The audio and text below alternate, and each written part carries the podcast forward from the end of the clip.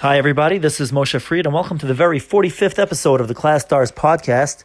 Today, I want to take a break from the regular discussions around education, and uh, this week we were actually going to have a podcast conversation with someone, but due to the pandemic that is going on now, with the COVID 19, also known as the coronavirus, I wanted to spend some time discussing what we can do to help deal with this more sanely in a better, more balanced social and emotional way. The big question is how do teachers like us, who are being pulled in so many directions, with so many demands and so much to do, how do we make sure that we not only get through our lesson as planned, but also make sure that every child is noticed every day, and that each one gets the attention they need to succeed? That is the question, and the ClasStars podcast is here to give you the answer. Here is your host, Moshe Fried.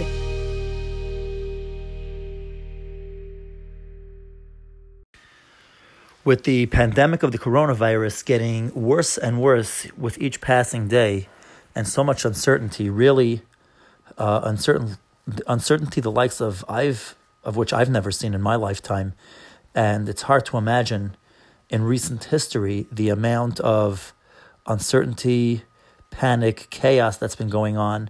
Today, they canceled the New York City public school system. I already heard that uh, last week they had already canceled uh, in Los Angeles, the second to biggest public school district. New York City is the biggest public school district. So the two biggest public school districts in the country have canceled. Uh, the stock market has been uh, a disaster. People are just grabbing stuff off of shelves. Toilet paper is hard to find everything. People are, are hoarding food as if the end of the world is coming. And just watching this and hearing this, it's very, very stressful, very disconcerting. And I just wanted to use this opportunity uh, to, to speak with you. And, and of course, as I am always encouraging my audience to spread the word and to share the podcast with your friends.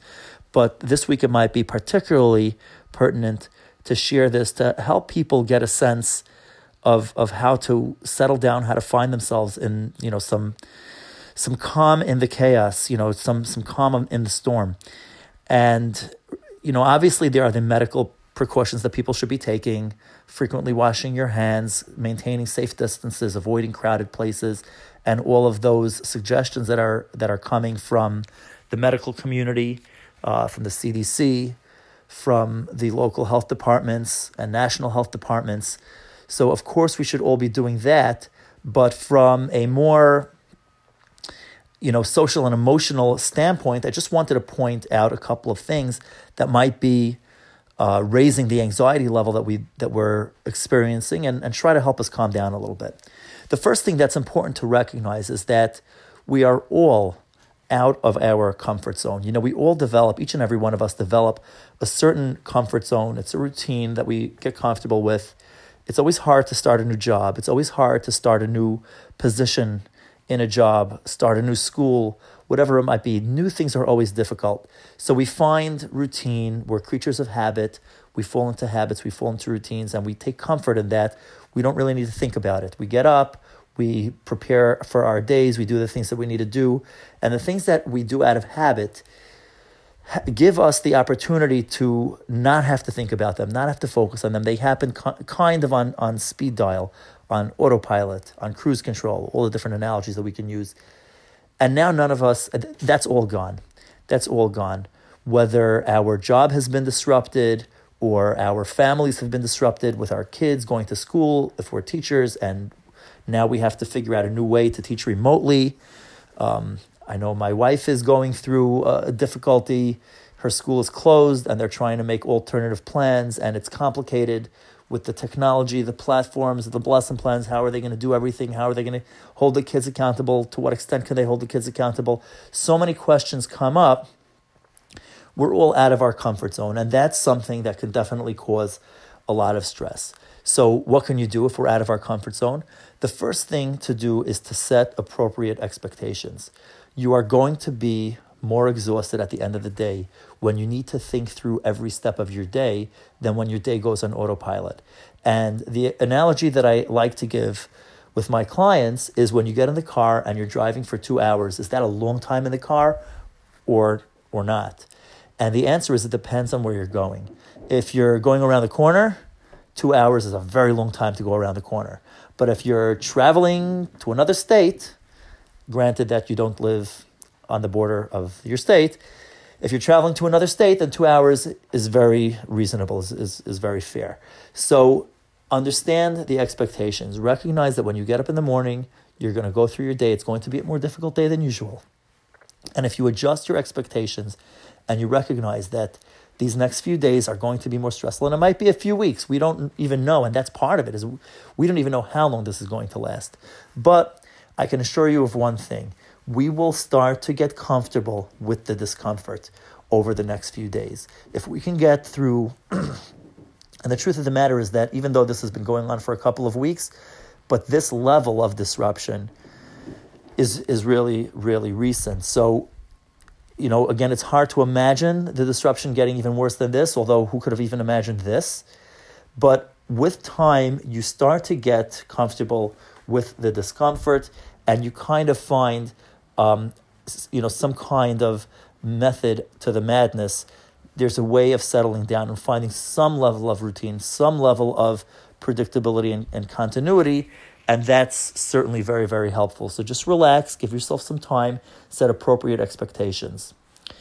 The next thing that I've noticed again for myself is that we are bombarded with alerts, news, you know, our phones are buzzing. We are so tied, so connected, and it's one coronavirus alert after the other. Whether it's school closings, whether it's, you know, there's a shortage of milk or meat at the local grocery stores, or people are buying too much of this, whatever it might be. It's never, it's never ending. And what's important is to put a limit to the alerts. Obviously, certain things you need to know. If it's work related, if it's related to your family, you need to know what's doing. But really, really think long and hard about the alerts that are coming through on your phone. Are these really necessary? Do I really need to know every time somebody says something about coronavirus? Do I really need to know the latest statistics of how many people are sick or how many people have succumbed to this or, or whatever other stuff? You don't need to know everything about it. You need to know more about what's relevant to your life and your family's life and your loved ones' lives. Try to separate that out. And if you can minimize it, even if you can minimize it by 10, 20, 30%, that might be the difference. You know, I always tell people that the difference between drowning and keeping your head above water is a couple of inches. It's not that much, but that makes all the difference. So try to keep that in mind and limit the number of alerts and information overload regarding coronavirus. Now, even with the information that we're getting, we hear a lot of unverified information, a lot of fake news, a lot of rumors, whether it's local or national or whatever it might be. And what's important is to know how to verify the information for yourself.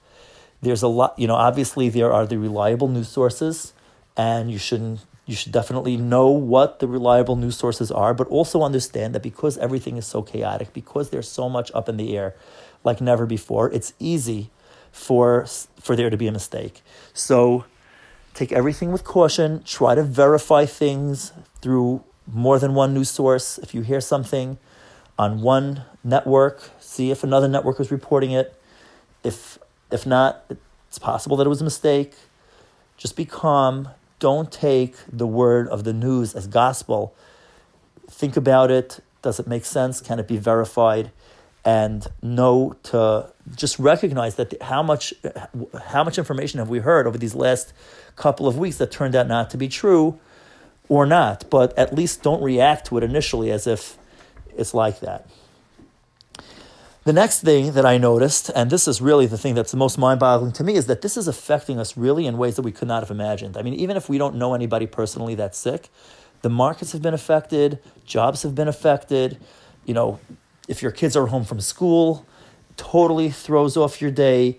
And for people that are really living paycheck to paycheck or even day to day on any kind of level, even if it's not a financial level, but even on an anxiety level, on an emotional level, all of a sudden now you've got all these other things that you need to contend with, things that we've always taken for granted. I mean, just the idea that movie theaters have closed, that Disney World has closed, that the NBA and NCAA and, and people are talking about postponing elections, states are postponing primaries these are things these are institutions that we took for granted that were that are you know i would say they are but they clearly aren't rock solid. And now it's it's gone. You know this this is very very frightening. It's very frightening because we take comfort in these certainties. We take comfort in the institutions. If you're you know if you've been looking forward to march madness if you're a college basketball fan and you've been looking forward to March Madness, this is something that you can take to the bank, right? Everybody's usually filling out their brackets now. That you know, it's it's and and all of a sudden it's gone, and it's just a very very strange thing. So we're we're being affected in ways that we can't imagine, and and just like I said before about being outside of your comfort zone, this this puts us out of our comfort zone, and it's important to just take a deep breath and recognize that yeah we do live in a world where we take a lot of things for granted. And thankfully, we live in a world where we all have smartphones for the most part. And we have access to video conferencing. And a lot of the schools will be able to minimize the amount of time lost. Obviously, learning remotely is not nearly the same as learning in a classroom, interacting with people face to face, it's not the same. But the fact that we can communicate through video conferencing, we have Zoom meetings, Skype, Google Hangouts, Google Duo, all the different uh, GoToMeeting, GoToWebinar, all the different um, webinar platforms, the video conferencing platforms. We do have these technologies. It does make it a lot easier, and we will settle down in ways that we couldn't. But again, it's frightening that it's affecting us in ways that we couldn't have imagined, and we will come to this new reality. We will learn to deal with this, and hopefully, um, you know, it will settle down and we'll get comfortable with this level of discomfort as quickly as possible. And finally, and this is really something that I'm reluctant to say because it's really, really hard to say this, but as, as, as difficult and as reluctant as I am, I think, I think that I need to say that and say this, and, and that is that we have to try our best to find positive things in the situation. You know, opportunity comes in, in all kinds of interesting ways. And it could be, it could be that we'll find opportunities to do things that we otherwise wouldn't be able to do in our day to day lives. You know, our schedules are upended. We're, we're re examining every moment of our day now in ways that we never would. All of these, you know, things that I've mentioned earlier force us to re examine everything. And if we try to find opportunities, try to find positive things that are coming out of the day, it really, really makes a huge difference. It really makes a huge difference. So, again, without trying, without being insensitive, I know that it's something that's extremely difficult and everybody's got their own situation and everybody's struggling with it in their own personal way. And, you know, you should reach out to people, to friends, to families to support people that can help you get through it. We need to rely on each other. We need to come together now more than ever to support each other and help us get through this really, really unusual time. Really, really unusual. But if we can take a step back and put it in perspective and do the best that we can in the areas that we can and kind of focus on the things where we can make a difference and not focus on the things that won't make a difference. You know, and I'm not saying that you shouldn't go out and stock up on toilet paper if you need toilet paper, but you know, there are certain things that certainly aren't helpful. Let's identify those things. Let's cut those things out. Let's focus on the things that are helpful. Let's support each other. And of course, to realize that sometimes the best way to get support is to give support. So find someone, find someone in your circle, in your social circle, whether it's a family, a neighbor, a friend, who, who needs support, who needs help and try to provide that for them in, in a way that you can. And you don't need, you know, you don't need a lot. Sometimes it's just an encouraging word. It's some support. It's just asking them, is there any way that I can help you? You never know how you might be able to help somebody if you just make the offer. So let's let's come together and hopefully this ends really really soon and hopefully we come out of it better and stronger and more united and more fulfilled and all the best. And I I may actually I may actually be putting out more podcasts this week. I usually put out once a week, but because the situation is so fluid, because the situation is ever changing, um, I am definitely open to putting out more podcasts. If there is anything that anybody in the audience thinks that I could be helpful for, please, please reach out. You can reach out to me um, through Facebook. You can you can check me out, Moshe Fried on Facebook, ClasStars page on Facebook. You can leave a comment on the podcast. You can send me an email at info at classstars.com. So there are ways of reaching out to me. Let me know how I could be helpful. If there's something that you want to hear discussed on another episode, even this week related to the coronavirus, please let me know. And hopefully, we'll get back to our regular scheduled programming really, really soon. Thank you so much for tuning into the ClasStars podcast. To learn more about our vision for education, subscribe to us, visit our website, take our free training, sign up for the newsletter, and follow us on social media. Join the revolution in education and become a ClasStars today, empowering educators one episode at a time.